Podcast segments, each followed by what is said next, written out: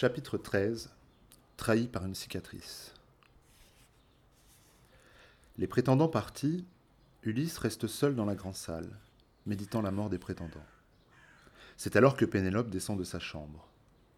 On lui avance près du feu, à sa place habituelle, un siège d'ivoire et d'argent recouvert d'une grande peau. Les servantes au bras blanc débarrassent de la salle les tables, les restes de pain et les coupes dans lesquelles les insolents prétendants ont bu. Alors Pénélope dit Allons, Eurynome, apporte-nous un siège. Étranger, Télémaque m'a confié que tu connais mon histoire Tu sais que le regret de mon époux me fait fondre le cœur. Mais dis-moi, quelle est ta famille? D'où es-tu? L'ingénieuse Ulysse lui répond Digne femme d'Ulysse, vénérable Pénélope, puisque tu tiens tant à savoir d'où je viens, je vais te le dire.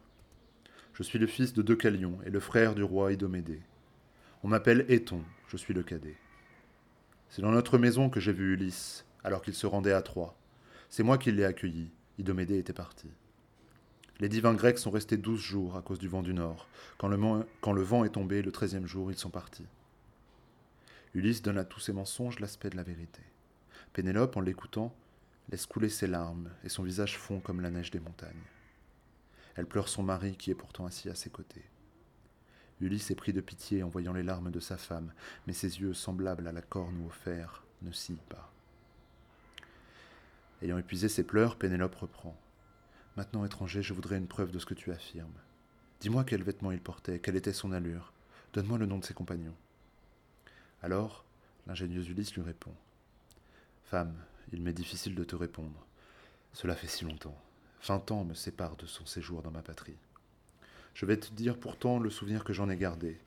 Il portait un manteau pourpre et moelleux, fermé par une agrafe d'or à deux trous. Sur le devant, un chien aboyait, tenant entre ses pattes un fan tigré qui se débattait. Tous s'émerveillaient devant ces animaux d'or. Je lui ai vu aussi une tunique luisante, aussi fine qu'une pelure d'oignon sec, brillant comme le soleil. Les femmes faisaient cercle autour de lui pour l'admirer. À ces mots, elle se met à pleurer encore plus fort, reconnaissant les signes décrits par Ulysse. Puis elle reprend la parole. Étranger, tu as gagné ma sympathie et mon respect.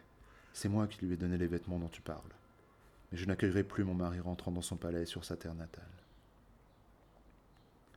Digne épouse d'Ulysse, ô vénérable Pénélope, n'abîme plus ta belle peau. Ne te ronge plus le cœur à pleurer ton mari. Écoute ce que je vais te dire. J'ai entendu parler du retour de ton époux. Il est vivant, et il rapporte nombre de richesses. Il ne restera plus longtemps loin des siens. Il arrivera ici sous peu, sain et sauf. J'ose t'en faire le serment par Zeus, le souverain des dieux. À la nouvelle lune, il sera là, à la fin de ce mois ou au début de l'autre. La sage Pénélope alors lui répond Mon hôte, puissent tes paroles se confirmer. Tu aurais mon amitié bien des présents. Mais je pressens dans mon âme qu'Ulysse ne rentrera pas chez lui. Allons, lavez-le, servante, préparez-lui un lit avec des couvertures, afin qu'il ait bien chaud jusqu'à l'aurore au trône d'or. Digne épouse d'Ulysse, Ô vénérable Pénélope, je n'aime pas les couvertures et les étoffes luisantes. Je vais me coucher comme autrefois dans mes nuits sans sommeil, sur une pauvre couche, en attendant l'aube divine. Un bain de pied me déplairait tout autant, à moins que tu ne trouves une vieille servante bien dévouée qui ait autant souffert que moi.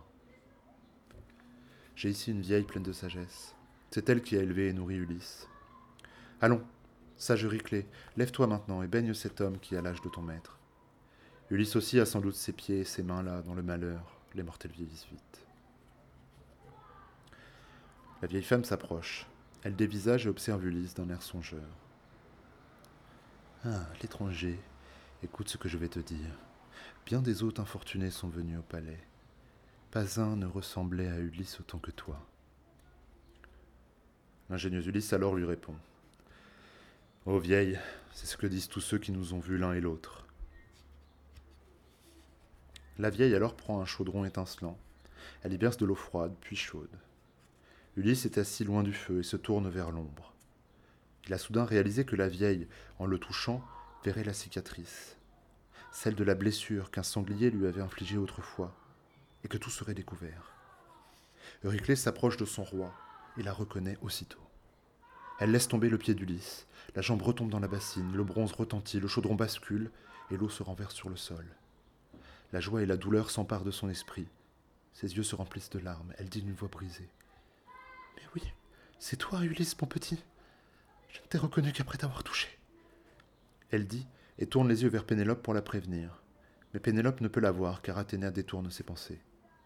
Ulysse alors prend Euryclée à la gorge de la main droite, et de la gauche il l'attire à lui et lui dit Nourrice, tu veux ma mort, toi qui m'as nourri au sein?